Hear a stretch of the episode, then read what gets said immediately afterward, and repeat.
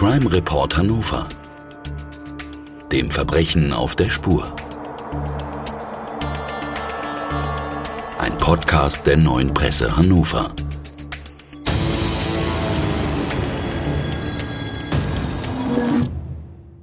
Dieser Podcast wird freundlich unterstützt von visit-hannover.com. Herzlich willkommen, liebe Zuhörerinnen und Zuhörer, zu einer neuen Folge von Trugreim Hannover, dem Verbrechen auf der Spur. Hier berichten Journalistinnen und Journalisten der neuen Presse Hannover über spannende Kriminalfälle, die sie begleitet haben, während der Ermittlungen, als Reporter oder Reporterin aus dem Gerichtssaal und auch darüber hinaus. Heute bei uns im Podcaststudio ist Christian Lohmuth, stellvertretender Ressortleiter Nachrichten bei der neuen Presse. Herzlich willkommen. Dankeschön, hallo. Christian, wir wollen heute über einen Fall sprechen, der einerseits recht eindeutig zu sein scheint, andererseits zu den mysteriösesten Fällen in Hannover und vielleicht in ganz Deutschland zählt. Denn man weiß noch nicht einmal, ob überhaupt ein Verbrechen vorliegt. Es geht um eine verschwundene Frau, es geht um den Fall Inka Köntges. Hören wir einmal rein. Spurlos. Der Fall Inka Köntges. Die Eilenriede in Hannover. Der riesige Stadtwald, doppelt so groß wie der Central Park in New York, ist mit seinem dichten Baumbestand, seinen Liegewiesen und verschlungenen Pfaden das Naherholungsgebiet für die Einwohner der Landeshauptstadt. Doch auch Pendler nutzen die weitläufigen Radwege, um zur Arbeit zu fahren. Am Morgen des 10. August 2000 verabschiedet sich die Biologin Inka Köntges gegen 8 Uhr von ihrem Mann. Wie so viele will sie an diesem Tag das Rad nehmen und zur Arbeit fahren. Schon mehrmals ist die 29-Jährige von ihrem Wohnort im Stadtteil List zu ihrem Arbeitsplatz in der Medizinischen Hochschule Hannover geradelt. Inka Köntges besitzt kein Auto. Sie und ihr Mann leben umweltbewusst. Die beiden sind seit dem Studium ein Paar. Ihre Hochzeit liegt erst wenige Wochen zurück. Inka Köntges gilt bei vielen als liebevoll zugänglich und freundlich. Außerdem ist sie sehr gläubig und aktiv in ihrer Baptistengemeinde eingebunden. In letzter Zeit jedoch wirkt die junge Frau angespannt. Gerade erst war sie mehrere Wochen krank. Muss sie sich erst noch an ihre Ehe gewöhnen? Ist es der Stress ihrer Doktorarbeit? Als Wissenschaftlerin setzt sie sich hohe Ziele, ist extrem leistungsorientiert und arbeitet zusätzlich zu ihrer Forschung noch halbtags in einem Labor der Hochschule. Inka Köntges steigt auf ihr silbernes Rad und fährt los. Zwischen ihrem Zuhause und ihrer Arbeitsstelle liegen knapp 6,5 Kilometer. Ein durchschnittlicher Radfahrer benötigt weniger als eine halbe Stunde für die Strecke. Doch Inka Köntges hat sich angewöhnt, nicht den schnellsten, sondern den schönsten Weg zu ihrer Arbeit zu nehmen. Als ihr Mann am Abend dieses warmen Sommertages nach Hause kommt, ist Inka Köntges noch nicht in der gemeinsamen Wohnung eingetroffen. Auch als es immer später wird, ist er nicht beunruhigt. Er ist es gewohnt, dass seine Frau lange arbeitet. Außerdem wollte sie sich noch mit einer Freundin treffen. Als diese gegen 20.30 Uhr anruft und fragt, wo ist Inka, wiegelt er ab. Vielleicht ist sie noch im Labor. Schließlich jedoch, als immer mehr Zeit vergeht und seine Frau weder bei ihrer Freundin noch zu Hause ankommt, ruft er ihren Vorgesetzten an. Jetzt beginnt die Angst. Denn Inka Köntges ist nie an ihrem Arbeitsplatz eingetroffen. Um 23 Uhr ruft Inkas Mann bei der Polizei an. Ob es eine zentrale Erfassungsstelle für Unglücksfälle gebe, will er wissen. Als die Polizei dies verneint, telefoniert er die Krankenhäuser ab. Nirgendwo wurde eine Frau, auf die die Beschreibung von Inka Köntges passt, eingeliefert. Um 1 Uhr früh nimmt er schließlich ein paar Fotos, geht zur nächsten Polizeidienststelle und meldet seine Frau als vermisst. Niemand weiß, wo Inka Köntges ist. Niemand weiß, was an diesem Tag, dem 10. August 2000, mit ihr geschehen ist. Die junge Frau, 1,69 Meter groß, dunkelblondes, schulterlanges Haar, zuletzt bekleidet mit einer blauen Jacke mit auffälligen weißen Steppnähten und einer hellen Hose, ist in der Eilenriede, dem riesigen Stadtwald Hannovers, doppelt so groß wie der Central Park in New York, verschwunden der Fall Inka Könkes. Christian, ein wirklich mysteriöser Fall, oder? Ja, ich denke auch, da kann man schon sagen, dass das einer der mysteriösesten Fälle, äh, Kriminalfälle hier in Hannover ist. Ähm, nicht nur vermissten Fälle, sondern generell, äh, generell Kriminalfälle. Man muss aber auch sagen, dass das Wort mysteriös das eigentlich nicht so richtig trifft. Es ist ja wirklich unfassbar und es ist natürlich auch grausam, muss man sagen. Da verschwindet eine geliebte Ehefrau, eine Zwillingsschwester, ähm, eine sehr gute Freundin. Ähm, keiner weiß, was mit ihr geschehen ist. Ähm, man lebt dann natürlich ständig zwischen Hoffen und Bangen. Man hat Angst, dass sie tot ist. Man hofft, dass sie noch lebt, dass sie sich noch wieder meldet. Und man bekommt nie Klarheit. Und damit kann man natürlich auch nie so richtig Abschied nehmen. Und das ist sehr schlimm. Was kannst du uns aus Sicht des Journalisten über diesen Fall sagen? Ja, wir haben natürlich auch versucht, so den Weg von Inga Köntges ähm, zurückzuverfolgen. Ich bin ihr dann auch mal so nachgefahren für eine ähm, Cold Case-Geschichte, die wir bei der NP hatten. Fakt ist ja, dass ein Zeuge sie noch kurz vor der sogenannten Schneckenbrücke gesehen hat. Ein Weg, ähm, eine Brücke, der ähm, über den Schnellweg führt und der dann auch relativ schnell dann zur MH führt. Und dort hat sie wohl einen ähm, Menschen noch gefragt, ein Mann, und gefragt, wo geht's denn zur MH? Sie war auch ganz höflich, hat er dann später berichtet, hat ihr den Weg gewiesen und hat es dann vergessen und hat sich dann dummerweise erst zwei Wochen später bei der Polizei gemeldet, als er dann ihr Foto gesehen hat äh, in den Zeitungen und dass sie vermisst wurde oder vermisst wird.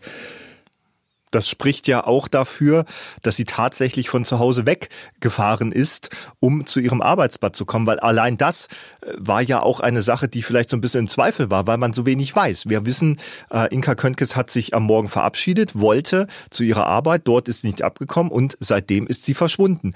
Aber bis dato könnte man ja auch meinen, ob sie das Haus vielleicht sogar überhaupt verlassen hat. Ne? Also wenn es den Zeugen nicht gäbe, man, man weiß es einfach nicht. Man weiß es nicht, das ist richtig, man muss sich auf diesen Zeugen verlassen. Er ist sich sehr, sehr sicher gewesen. Aber hundertprozentig sicher kann man sich natürlich auch nicht sein. Er hat sich zwei Wochen später gemeldet. Es passt eigentlich so alles von der Zeit. Er hat sich genau an sie erinnert. Die Beschreibung passte. Und von daher muss man schon davon ausgehen, dass er recht gehabt hat, dass er sie gesehen hat. Und ich denke, man muss dann auch davon ausgegangen sein, dass sie dann auch über die Brücke gefahren ist mit dem Fahrrad und auf der anderen Seite des Schnellwegs in Allenriede wieder rausgekommen ist. Gehen wir nochmal einen Schritt zurück äh, zum Beginn. Inka Könkes ist verschwunden. Wir haben gehört, der Mann war erst äh, gar nicht so äh, beeindruckt, dass seine Frau nicht zu Hause war. Es gab da wohl Termine, Verabredungen. Und erst als er dann den Chef angerufen hat und der sagte, die war gar nicht hier, ist er ja direkt bei der Polizei vorstellig geworden. Wie hat sich der Fall entwickelt? Was kannst du uns sagen? Weil auch der Mann hat ja relativ schnell wirklich dramatisch begonnen, nach seiner Frau zu suchen. Er hat sich ja auch an die Presse gewandt. Ja, er war natürlich deswegen nicht sofort beunruhigt, weil Inka Köntges verabredet war mit einer Freundin. Und als sie sich dann relativ spät abends bei ihm gemeldet und gefragt hat, wo ist sie denn? Sie ist gar nicht zum, zum Treffen erschienen. Und dann hat er bei der NMRH angerufen, hat tatsächlich noch ihren Chef erreicht. Und da war es ja schon, glaube ich, 22, 23 Uhr.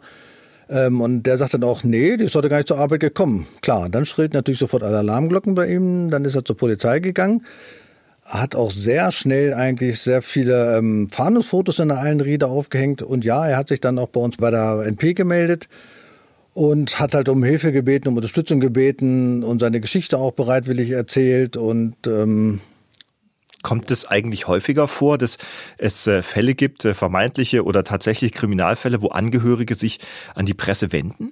Nein, das kommt eigentlich sehr selten vor. Die Polizei möchte das auch nicht, sage ich jetzt einfach mal so weil die natürlich ihre eigenen Strategien haben und wenn die Angehörigen ähm, jetzt auch noch anfangen zu suchen, dann kann man sich da auch schnell in die Quere kommen und von daher rät die Polizei, denke ich mal, davon ab. Wenn, dann geht sie an die Öffentlichkeit. Man sieht manchmal noch so, dass so Plakate in der Stadt hängen. Da sind wir auch schon auf den einen oder anderen vermissten Fall gekommen, wo dann Menschen mit Fotos ähm, suchen, die sie an Laternen hängen. Und dann kontaktiert man auch mal die Angehörigen, wenn man sie denn ähm, bekommt. Aber dass sich freiwillig ähm, jemand an die Zeitung wendet in solch einem Fall, ist eher selten. Wie geht ihr dann, ähm, wenn es dann doch mal passiert, daran? Sagt ihr, ja, kommen Sie rein, erzählen Sie mal? Oder wie, wie sieht dann die journalistische Sorgfalt auch aus? Weil erzählen kann man ja erstmal viel. Ja, klar, man lässt sich das alles erzählen, ähm, klang doch alles plausibel, aber natürlich muss man das dann alles mit der Polizei abchecken und ähm, die sagen dann ja auch was dazu und ja, das stimmt oder nein, das stimmt nicht oder sie sagen dann vielleicht auch unter der Hand, ach, seid da mal lieber vorsichtig, ähm, den kennen wir schon, was in diesem Fall natürlich nicht war, ähm, wurde das natürlich gleich bestätigt. Gibt es sowas wie eine Zusammenarbeit mit der Polizei? Weil normalerweise äh, ist die Polizei ja der Freund und Helfer, aber äh, mit der Presse ist man ja auch immer nicht so dicht dran, weil man immer die Angst hat, dass Informationen rauskommen könnten, die, die vielleicht nutzen, um einem Täter äh, vielleicht Wissen zu geben, was er gar nicht haben sollte. Also wie, wie sieht es dann aus? Wie gesagt, die Polizei hat schon da ihre ganz eigenen Strategien und sie möchte eigentlich erstmal die Öffentlichkeit so weit raushalten, wie sie kann. Irgendwann kann die Presse natürlich auch helfen durch die Veröffentlichung von Fotos oder auch vor allem auch Zeugen sucht. Wer hat sie denn gesehen? Dann ist die Presse natürlich sehr, sehr wichtig auch für die Polizei. Dann meldet sie sich auch. Aber sie versucht natürlich erstmal den Fall mit dem eigenen Mitteln zu lösen. Was könntest du uns denn noch sagen, ähm, was das Umfeld der Inka Köntges angeht? Also beruflich, familiär, hat das in diesem Fall eine Rolle gespielt oder könnte das eine Rolle gespielt haben? Was denkst du? Also sie war ja frisch verheiratet. Sie war eine gläubige Christin. Ich habe auch mal mit dem ähm, Pastoren gesprochen, der die beiden getraut hat. Der hat sie auch beschrieben als lebenslustige, tiefgründige, nachdenkliche Person. Sie hat an der MAH gearbeitet. Sie konnte dort ihre Doktorarbeit schreiben. Das wuchs ja alles wohl offenbar ein bisschen über den Kopf gerade. Sie war da sehr gestresst, aber hat auch da mit den Verantwortlichen gesprochen, die ja wohl auch entgegengekommen wären. Also eigentlich all diese Umstände, beruflich, familiär, sprechen eigentlich alle dafür, dass sie nicht freiwillig verschwunden ist. Also das, hat, haben eigentlich alle ausgeschlossen. Was kannst du uns denn sagen? Ich meine, der Fakt ist, Inka Könkes ist und bleibt verschwunden. Wie ist denn die Suche nach Inka Könkes abgelaufen? Ähm, die Eilenriede, haben wir gehört, ist nicht gerade klein. Aber am Ende ist es auch ein überschaubarer Park, Wald, der einen Anfang hat, der ein Ende hat. Wie wurde das damals gemacht im Jahr 2000? Ja, so klein ist die eine Rede ja doch nicht, zumal man ja nicht genau weiß, welchen Weg sie gefahren hat. Also sie hat ja auch immer unterschiedliche Wege genommen. Sie wollte ein bisschen die Eilenriede kennenlernen. Man darf ja nicht vergessen, es war August, also Sommerwetter. Da fährt man ja auch gerne ein bisschen rum.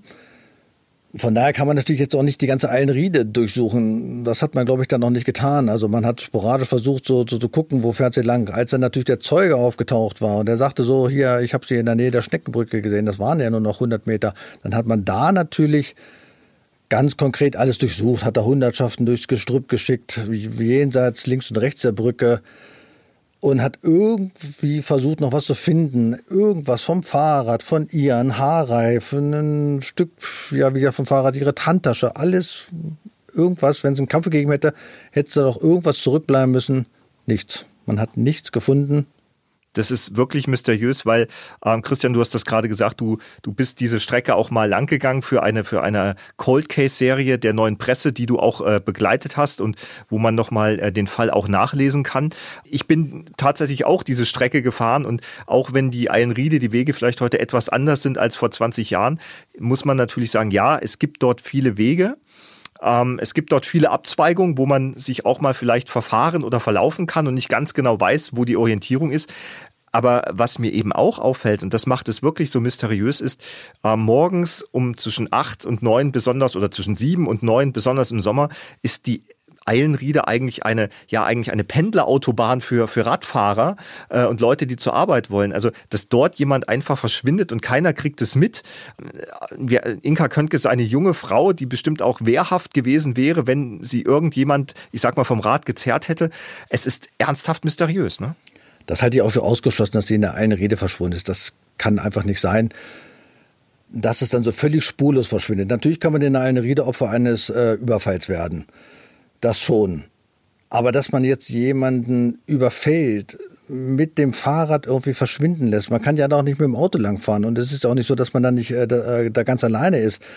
Ich weiß nicht, wie viele Leute so um halb neun da unterwegs sind, aber man hat ja auch mal das Risiko, dass man jemanden trifft. Also wie gesagt, oder dass da jetzt ein Unfall passiert ist und, es, und sie keiner gefunden hat irgendwie in einer Rede, vielleicht irgendwie ein bisschen Dickicht, das halte ich für ausgeschlossen. Also ich bin mir ziemlich sicher, wenn der Zeuge recht hat, davon gehen wir einfach mal aus, dass sie dann über die Brücke gefahren ist. Wenn man dann dort wieder runterfährt, ähm, sieht man gleich den Telemax. Ich denke, man fährt eigentlich, sollte man automatisch geradeaus fahren, dann kommt man auf eine kleine Straße, die Kleestraße. Und ich denke, wenn irgendwas passiert ist, was auch immer, müsste es da passiert sein. Oder vielleicht auch in den Kleingärten, dass sie vielleicht zu irgendeinem in den Kleingarten reingegangen ist und es hat zufällig keiner gesehen. Nun ist es natürlich auch nicht so, dass sich der Täter so in einer Kleestraße hinstellt und, und auf Opfer lauert. Fällt ja auch auf. Also dafür ist es ja überschaubar genug. Genau, man, man muss sagen, die Eilenriede ist der Stadtpark in Hannover und direkt an der Eilenriede, an einem Ende findet sich noch ein etwas breiterer Streifen mit Kleingärten und dann ist schon eigentlich die medizinische Hochschule erreichbar, der Ort, wo Inka Köntges gearbeitet hat. Also bliebe ja fast nur, äh, dass äh, etwas in diesen Kleingärten äh, geschehen ist. Aber auch dort hat die Polizei ja wahrscheinlich gesucht. Das hat sie natürlich, ja hat doch Leute gefragt, ähm, alle, die da so unterwegs sind, in den Gärten sind. Tja, gesehen hat keiner was. Inka Köntges, so hast du gesagt, ist eine gläubige Christin gewesen oder ist sie doch mal weiß es ja tatsächlich nicht, ähm, die äh, auch stark in ihrer Gemeinde äh, verbunden war. Hat die Polizei auch in diesem Umfeld gesucht? Natürlich. Ähm, sie kon konnte ja nicht davon ausgehen, dass ein Verbrechen passiert. Es gibt ja keine Beweise dafür. Natürlich muss, darf man nie die Möglichkeit außer Acht lassen, dass sie freiwillig gegangen ist. Unwahrscheinlich, aber natürlich auch nicht unmöglich. Und dann hat sie halt auch in den verschiedenen Baptistengemeinden, also sie war gläubige Baptistin, äh, gesucht, ähm, hat dort Menschen gefragt, ähm, war auch in Klöstern. Aber auch da, wie gesagt, hat sich überhaupt keine Spur ergeben. Kann man sich denn in einem Kloster überhaupt verstecken? Ich meine, natürlich ist das ein kirchliches, ein kirchlicher Ort, aber auch dort gibt es ja eine Meldepflicht, nehme ich an. Du kann, man kann ja nicht einfach in ein Kloster gehen und sagen, ich bin jetzt hier und mach die Tür zu, oder? Ist unwahrscheinlich. Also, dass sich da im Kloster jetzt versteckt hat, halte ich auch für unmöglich. Gibt es denn überhaupt oder gab es denn überhaupt in diesem Fall Verdächtige? Verdächtige gibt es nicht, weil, wie gesagt, wenn man keine Spur hat und überhaupt keine Ahnung hat, äh, gibt es auch keine Verdächtigen. Ähm, es gehört natürlich zum Naturell, dass ähm, der Ehemann dann auch überprüft wird. Ist ja logisch, dass man das familiäre Umfeld prüft. Ähm, aber da war sich die Polizei auch sicher, er hat damit nichts zu tun. Und dann, wie gesagt, ja, wenn es keine weiteren Spuren gibt, so gar nichts, dann gibt es auch keine weiteren Verdächtigen. Kommen wir nochmal auf die Arbeit von dir und deinen Kollegen und Kolleginnen als Journalist. Wie bleibt man an so einem Fall dran? Also auch wenn man jetzt die Cold Case äh, vielleicht äh, gemacht hat, ähm, dieser Fall ist so mysteriös, ruft man da selber mal an und fragt, gibt es da noch was? Oder wenn man bei der Polizei anruft, sagen sie, lass mich damit in Ruhe, das ist alles abgeschlossen. Naja, man ruft schon immer mal wieder an. Ähm, wie gesagt, der Ehemann war da ja auch noch sehr aktiv und hat ja auch mal bereitwillig Auskunft gegeben, bis er dann einfach nicht mehr wollte. Es, wie gesagt, die Fahndung äh, hat ja sehr lange angedauert. Der Zeuge hat sich ja erst zwei Wochen später gemeldet und von daher hat sich das natürlich noch ähm, über Monate hingezogen. Und wie ja klar, das Interesse war groß, die Fragen waren zahlreich, die Antworten lagen bei null und klar, da fragt man natürlich noch mal wieder nach und hofft, dass man noch irgendwie was raus bekommt. Man fragt bei der Polizei natürlich immer wieder nach, ähm, die dann auch schon Auskunft geben, aber meistens heißt sie dann auch, wir haben nichts Neues. Man fragt noch bei Freunden nach, in der Familie nach, ob die noch wieder was Neues erfahren haben, kann ja auch passieren. Zwei Wochen ungefähr nach dem Verschwinden wurde es dann richtig mysteriös, weil bei der Polizei sind ja augenscheinlich dann Anrufe eingegangen. Ja, das waren eine Menge Anrufe, 440 um genau zu sein. 440 Anrufe. 440. Das war halt auch irgendwie ein mysteriöser Mensch, der immer nur so ins, in den Hörer genuschelt hat. Ich habe Inka, ich habe sie, ja, sie ist bei mir und hat dann aber auch gleich wieder aufgelegt.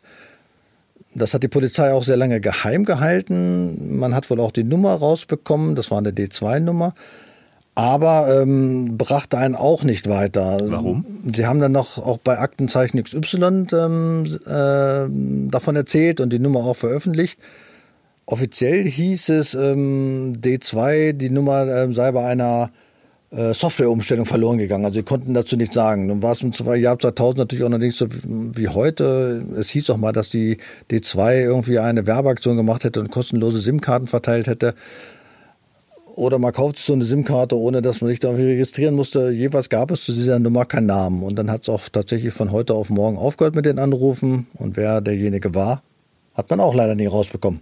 Aber das, das ist doch ja, genau, das ist doch noch mysteriöser. Ich meine, 440 Anrufe, äh, wo man immer sagt, ich habe Inka. Denkst du, das ist ein Trittbrettfahrer, ein Verrückter oder äh, tatsächlich jemand, der damit zu tun haben könnte? Also wenn es jetzt ein Verbrechen war, dann hat er sich der wirklich, muss man ja zugeben, clever angestellt, wenn er keine Spuren der lässt. Warum sollte der dann bei der Polizei 440 Mal anrufen und darum betteln, dass man ihn vielleicht findet? Ich denke, das war ein Psycho, der irgendwie an eine SIM-Karte gekommen ist, mit der er äh, telefonieren konnte, ohne er äh, die Gefahr zu laufen, erkennt, erkannt zu werden. Das wusste er offenbar. Tja, was also für Beweggründe so ein Mann hat, genau. weiß ich jetzt auch nicht. Also das erschließt sich mir auch nicht. Habt ihr das eigentlich auch bei euch äh, in der täglichen Berichterstattung, dass sich Leute melden, die vorgeben, was zu wissen? Wie, wie geht man damit um? Also wenn jetzt bei euch in der Redaktion jemand 440 Mal anruft äh, um irgendwas, wie geht man irgendwann nicht mehr ran oder wie, wie, wie geht ihr mit solchen, mit solchen Sachen um? Auch heutzutage ist ja die, steht ja die Presse auch oft in so einem Kritikfeuer, wo dann ja Anrufe kommen, E-Mails kommen, was auch immer. Das hat man zum Glück noch nicht, dass einer 440 Mal angerufen hat und am zehnten Mal würde man wahrscheinlich auch nicht mehr rangehen. Kommt aber ehrlich gesagt selten vor, so jeweils bei uns nicht. Ähm, dass sich jetzt noch einer meldet und sagt, er weiß was zu dem Fall. Wie gesagt, kommt immer mal wieder vor, so vereinzelt, ganz vereinzelt hatte ich das auch schon mal jetzt in dem Fall Gauke, dass sich dann einer gemeldet hat und wirre Theorien aufgestellt hat, aber das kann man relativ schnell durchschauen und, und die treffen sich dann eher so in einem Internetforen und tauschen sich da aus, aber dass die so in die Öffentlichkeit gehen, kommt zunehmend seltener vor. Inka Könkes ist verschwunden, verschwunden in einem Ort, in dem eigentlich sehr viele Menschen sich aufhalten. Ähm, es gibt keinerlei Hinweis auf sie. Das heißt, weder ihr Fahrrad wurde gefunden, noch ihre Kleidung. Es gab ähm, keinerlei Abbuchungen von ihrem Konto. Nichtsdestotrotz gab es ja immer wieder auch Sichtungen. Was kannst du uns, oder vermeintliche, vermeintliche Treffen, was kannst du uns darüber sagen? Das gehört auch zum Naturell bei vermissten Fällen, dass es immer Menschen gibt, die die Leute nochmal wieder gesehen haben wollen. Das ist ja auch in Ordnung, dass sie sich melden. Da muss man ja auch jeder Spur nachgehen. Äh, Menschen haben sie in Indien gesehen, in Oldenburg, im Münsterland. Die Polizei geht der Sache natürlich äh, nach, muss sie ja auch, ähm, aber brachte auch alles nichts. Inka Könkes verschwindet im Jahr 2000, zwölf Jahre nach dem Verschwinden. Ähm, kommt der Fall so scheint es zumindest juristisch zu einem Abschluss. Was ist da passiert? Die Familie hat dann einen Schlussstrich gezogen. Ihre Zwillingsschwester hat sie dann für tot erklären lassen. Das kann man dann machen nach dem Gesetz, so nach Ablauf einer gewissen Frist. Die Betroffene muss zehn Jahre lang als verschwunden gelten. Dann macht man da auf äh, Aushänge und, und wenn sich dann niemand meldet, was natürlich in dem Fall natürlich auch nicht passiert, das ist rein offiziell, dann kann man sie für tot erklären lassen. Und der Todeszeitpunkt bei Inka Köntges ist dann jetzt offiziell der 10. August 2000, der Tag, an dem sie halt verschwunden ist. Christian, was glaubst du? Was ist wahrscheinlich, was passiert ist und wird das Rätsel um ihr Verschwinden eigentlich jemals aufgeklärt? Tja, was genau passiert ist, weiß ich natürlich auch nicht, weiß ja kein Mensch. Wie gesagt, ich bin ziemlich sicher eigentlich, dass sie die Einrede verlassen hat, weil in der Einrede kann das eigentlich für meinen Erachtens nicht passiert sein. Entweder wie gesagt in der Kleestraße, vielleicht gab es einen Unfall ähm, mit dem Transporter und, und der Fahrer hat sie dann irgendwie da ähm, ähm reingeworfen, sage ich jetzt mal lapidar, und ist abgehauen, ähm, hat es geschafft, die Spuren zu verwischen. Vielleicht im Kleingarten. Ich weiß es nicht. Man hat ja immer noch die Hoffnung bei allen Cold Case-Fällen, dass sie sich irgendwann mal auflösen, dass man Antworten bekommt. Gerade für die Familie wäre das ja so wichtig. Das ist ja wirklich unfassbar. Ähm, aber je länger das dauert oder ähm, umso unwahrscheinlicher wird es, muss man jetzt ehrlicherweise sagen. Das heißt, du denkst, sollte ein Verbrechen vorliegen, ähm, könnte das eigentlich nur gelöst werden, weil es scheint ja wirklich, so zynisch sich das anhört, das perfekte Verbrechen zu sein. Ne? Es gibt keine Spuren, es gibt nur einen vermissten Mensch, es gibt äh, nur Zeugen, die einen gesehen haben, aber keine Tat beobachtet haben. Glaubst du, dass der einzige Möglichkeit wäre, dass man sich vielleicht, dass sich dieser Täter, wenn es ihn gibt, vielleicht irgendjemand doch noch offenbart und dass es dann rauskommt? Ja, eine andere Möglichkeit sehe ich jetzt ehrlich gesagt nicht mehr. Ich glaube jetzt nicht, dass man noch irgendwelche Spuren oder Knochen irgendwann mal finden wird in der Einriede. Vielleicht ganz woanders, aber ist halt auch sehr, sehr unwahrscheinlich jetzt nach dieser langen Zeit. Also ja, derjenige müsste sich nochmal offenbaren. Wenn es kein Verbrechen war, dann bleibt ja eigentlich nur übrig, dass Inka Könkes verschwunden ist. Wenn dem so ist, dann ist sie die Einzige, die die Gründe kennt, aber Wäre das dann eine Straftat? Achtung! O-Ton. Ist es eigentlich eine Straftat zu verschwinden? Und was macht die Polizei, wenn tatsächlich jemand vermisst wird? Darüber haben wir mit Ines Schürmeier von der Polizeidirektion Hannover gesprochen. Nein, es ist keine Straftat zu verschwinden, aber der Grund, warum eine Person verschwunden ist, kann eine Straftat sein. Zum Beispiel ein Tötungsdelikt, eine Entführung oder Entziehung Minderjähriger. Wenn man feststellt, eine Person ist nicht auffindbar, wie verhält man sich? Sollte man den Verdacht haben, dass eine Person verschwunden ist und eigene Nachforschungen, wie zum Beispiel Nachfragen bei Freunden, Verwandten und Arbeitskollegen erfolglos geblieben sind, sollte eine Kontaktaufnahme zur Polizei erfolgen. Hierfür gibt es keine zeitlichen Fristen. Dass Personen erst nach 24 Stunden nach ihrem Verschwinden durch die Polizei gesucht werden, ist falsch. Aus meiner langjährigen Ermittlungserfahrung kann ich berichten, dass das Bauchgefühl oftmals ein guter Indikator für die Anzeigenerstattung ist. Wie läuft die Polizeiarbeit, wenn jemand vermisst wird? Jeder vermissten Fall ist sehr individuell und daran orientieren sich die Maßnahmen und Ermittlungen bei der Polizei. Erwachsene können und dürfen ihren Aufenthaltsort frei wählen, Kinder und Jugendliche hingegen dürfen das nicht, da sie dann der elterlichen Sorge entzogen werden. In einem ersten Schritt erfolgt somit zunächst die Informationsgewinnung durch die Polizei. Diese erfolgt über die Anzeigenerstattung, Recherche aus den polizeilichen Auskunftssystemen und ersten Befragungen des Umfelds der vermissten Person. In der Folge wird eine Gefährdungsanalyse, also eine Beurteilung der Situation über das Verschwinden der Person erstellt, und dies ist die Grundlage für die weiteren Ermittlungen. Hiermit sind zum Beispiel die Fahndung, gegebenenfalls auch Öffentlichkeitsfahndung nach der vermissten Person oder die Suche mittels Spürhunden oder Mantrailerhunden gemeint. Ziel der Polizei ist es, festzustellen, ob es der Person gut geht und sie nicht Opfer einer Straftat geworden ist. Vielen Dank. Christian, ist Verschwinden etwas Übliches? Gibt es Zahlen, äh, die aussagen, wie viele Menschen in Niedersachsen tatsächlich verschwunden sind?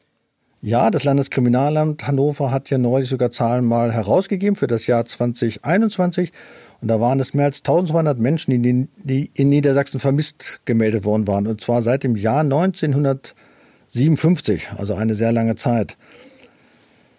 Also da fragt man sich auch, wo die alle geblieben sind. Und aber es gab dann auch 7.852 Menschen, die im Jahr allein allein im Jahr 2021 als vermisst gemeldet worden sind. In 7.169 Fällen sind sie wieder aufgetaucht ähm, und die Vermissten, also die Suche konnte beendet werden. Also das ist das Typische, was wir so vorhin erzählten. Genau. Ich bin mal kurz weg, nehme eine aus, ein paar Tage, es wird mir alles zu viel, bin dann aber wieder da.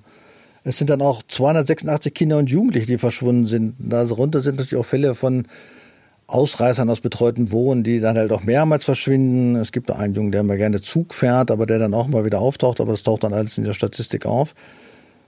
Aber auch da sind halt noch lange nicht äh, alle wieder aufgetaucht. Nichtsdestotrotz ähm, hat man das Gefühl, sollte Inka Köntges verschwunden sein, äh, dass es immer noch eine geringe Chance gibt, dass sie wieder auftaucht, weil Inka Köntges wäre jetzt, ich glaube, Anfang 50 und tatsächlich hat es diese Art von Fällen ja gegeben, oder? Naja, es gab vor allem einen sehr, sehr spektakulären Fall, ähm, der auch tatsächlich ein bisschen sehr an Inka Köntges erinnert. Das war eine 24-jährige Studentin aus Braunschweig, ähm, die auch spurlos verschwunden ist. Man dachte auch, sie wäre irgendwie ähm, ein Verbrechen zum Opfer gefallen. Man hat alles rund um Braunschweig abgesucht. Sie hatte noch irgendwie einen Zahnarzttermin, das war 1984, ähm, den hat sie noch wahrgenommen, dann war sie weg. Und sagenhafte 31 Jahre später ist sie wieder auf, ich will nicht sagen aufgetaucht, wurde sie gefunden, weil es einen Einbruch in ihrer Wohnung gab. Und als die Polizei dann dort Spuren aufgenommen hat, konnte sie nicht mehr und hat gesagt, so, ähm, ich bin die vermisste Petra P. aus Braunschweig. Unglaublich. 31, 31 Jahre. Jahre und die hat ihr ähm, Verschwinden genau geplant tatsächlich. Sie hat sich Geld zurückgelegt. Sie hat sich eine Wohnung in Gelsenkirchen damals gemietet. Ist dann, wie gesagt, nach dem Zahnarzt wie auch immer nach Gelsenkirchen dann ähm, gezogen oder gefahren. Hat häufiger mal die Wohnung gewechselt Trotzdem fragt man sich, sie hatte, konnte ihre Papiere ja nicht mehr nutzen. Sie hatte keine Krankenversicherung, kein Personalausweis, kein Führerschein, ja. kein nichts. Wie sie trotzdem die ganze Zeit sozusagen am, am Leben konnte, ob sie nie beim Arzt war oder wie das möglich ist. Also eigentlich unfassbar. Sie Aber wollte damals auch mit ihrer Familie nichts mehr zu tun haben. Das war so der Grund. Und das wollte sie auch nicht, als sie nach 31 Jahren wieder aufgetaucht ist. Also schon verrückt. Aber ähm, es scheint unglaublich, aber auch diese Person hat ohne Personalausweis, ohne eine Versicherungskrankenkassenkarte, ohne ein Konto äh, scheinbar gelebt. Das heißt, ähm, wenn wir hoffen, dass Inka Köntges noch lebt, könnte es durchaus sein, dass sich dass sie diesen Weg auch gegangen ist, aber es hat nicht ihrem Naturell entsprochen. Auszuschließen ist das nicht, nein, aber wie gesagt, das halten eigentlich alle für unmöglich und wie gesagt, alle, die so dann praktisch diesen, diesen Effekt, ich hole mal kurz Zigaretten und verschwinde dann haben, die haben meistens auch irgendwie eine psychosoziale Störung, hat auch ein Wissenschaftler bei diesem Braunschweiger Fall dann nochmal festgestellt. Klar, wir kennen Inka Köntges nicht, wir können nicht, konnten nicht in sie reinblicken, ob sie ähm, zu sowas fähig ist. Alle sagen nein, ich glaube es ehrlich gesagt auch nicht. Aber natürlich, unmöglich ist das nicht. Vielleicht hatte sie irgendeinen Stress, vielleicht konnte sie aus verschiedensten Gründen nicht mehr. Vielleicht kannte sie irgendwo ein, wo sie untertauchen konnte. Mag ja auch sein, dass sie mm, ins Ausland verschwunden ist. Auch das ist natürlich alles nicht unmöglich und da kann man natürlich auch besser untertauchen. Und was, wie gesagt, bei Inka Köntges und auch bei dieser verschwundenen Frau Petra ist, ähm, beide wurden über Aktenzeichen XY auch gesucht. Das heißt, die Bilder waren überall in Deutschland präsent. Millionen Menschen gucken sich das an. Und, ähm, Aber keiner hat dann genau. die Frau auf der Straße als die identifiziert, ne, die ja. dann eine Verschwundene war. Und sie kann ja nicht nur in der Wohnung gelebt haben, sie muss ja unterwegs gewesen sein. Irgendwie muss sie ja gearbeitet haben, irgendwie muss sie ja Geld verdient haben. Das macht es eben gerade für mich so unvorstellbar. Vielleicht waren natürlich auch die Zeiten andere. Anfang der 2000er, es gab keine sozialen Netzwerke, es gab keine Fotohandys, keine, ne, also alle diese Sachen, die, die, die einem heute ähm, das Leben von anderen Menschen nahtlos erleben lassen. Aber äh, für mich erscheint es auch tatsächlich unglaublich, dass ein Mensch über 20 Jahre irgendwo anders unterschlüpfen kann und keiner fragt nach einer Vergangenheit. Also ähm, das finde ich sehr seltsam, dass da, dass da niemand äh, nachfragt. Andererseits, wir hatten drüber gesprochen, wir kennen die Eilenriede. Ja, das ist ein sehr großer Stadtpark. Ja, da gibt es auch dunkle Ecken. Aber eigentlich ist es ein Naherholungsgebiet mehr oder weniger. Ähm, dass da jemand einfach verschwindet ähm, und nie gefunden wird, halte ich auch für ausgeschlossen. Andererseits bleibt dann ja nur übrig, dass wir es mit jemandem zu tun haben, der anscheinend, so tragisch sich das anhört, das perfekte Verbrechen ge gelungen ist. Er hat einen Menschen entführt, ermordet, wir wissen es nicht. Er hat die Kleidung komplett verschwinden lassen, er hat alle persönlichen Gegenstände komplett verschwinden lassen und er hat einen Tatort, einen möglichen Tatort zurückgelassen, der so unauffällig ist, dass er nicht als Tatort identifiziert werden kann. Kann das sein? Scheint ja so zu sein. Die Frage ist auch, war es ein geplantes Verbrechen?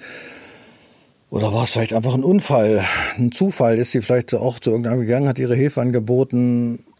Wenn es ein Verbrechen war oder ein geplantes Verbrechen, dann muss man sagen, ja, es war das perfekte Verbrechen. Denkst du, dass wir jemals herausfinden werden, was mit Inka Könkes passiert ist? Tja, wie gesagt, das eigentlich nur, wenn sich dann irgendwie der Mensch nochmal wieder meldet, der ähm, für ihr Verschwinden verantwortlich ist. Das kann sie selber sein, das kann, wie gesagt, der Täter sein. Aber wie gesagt, je länger das so her ist, umso unwahrscheinlicher ist das. Das muss man einfach so sagen. Vielen Dank, Christian. Und das war es auch schon mit unserer aktuellen Folge. Ich hoffe, sie hat Ihnen gefallen. Wenn das so ist, freuen wir uns über eine positive Bewertung. Wenn Sie Feedback haben, erreichen Sie uns über unsere Social-Media-Kanäle auf Instagram und Facebook sowie über www.neuepresse.de und per E-Mail unter truecrime@neuepresse.de. Tschüss und auf Wiederhören. Wenn Sie Lust bekommen haben, die Originalschauplätze historischer Verbrechen in Hannover zu erkunden, haben wir genau das Richtige für Sie. Kommen Sie mit auf die Jagd. Von Königsmark bis Hamann, von Hanebutt bis Duet. Bei der neuen Tour durch die Innen- und Altstadt von Hannover lauschen Sie spannenden Hintergründen aus der Kriminalhistorie an den Originalschauplätzen. Was hat es mit einem Leichenfund in der Leine auf sich? Wo hat Hamann sein Unwesen getrieben? Und wo ist der Legende nach das Beutelager von Hanebutt? Antworten auf diese Fragen und noch vieles mehr erfahren Sie bei diesem Rundgang. Neben den thematischen Schwerpunkt der historischen Verbrechen geben unsere Krimi-Guides auch viele Infos zu bekannten Sehenswürdigkeiten Hannovers. Alle Infos und Daten zum Rundgang gibt es unter www.visit-hannover.com slash Krimitour. Dort finden Sie auch alle weiteren Informationen, etwa zur geführten Fahrradtour zu den Highlights der Stadt oder zum kulinarischen Stadtrundgang. True Crime Hannover, dem Verbrechen auf der Spur, ist ein Podcast der neuen Presse Hannover. Technische Realisation Alexander Kollmeier, Felix Grieshammer und Patrick Wehrhahn. Sprecher Nicola Irmer und Martin Schubach. Musik Ian Post. Produktion Sonja Rolli. Redaktion und Regie Rolf Rosenstock. Ein TVN Corporate Media Podcast 2022.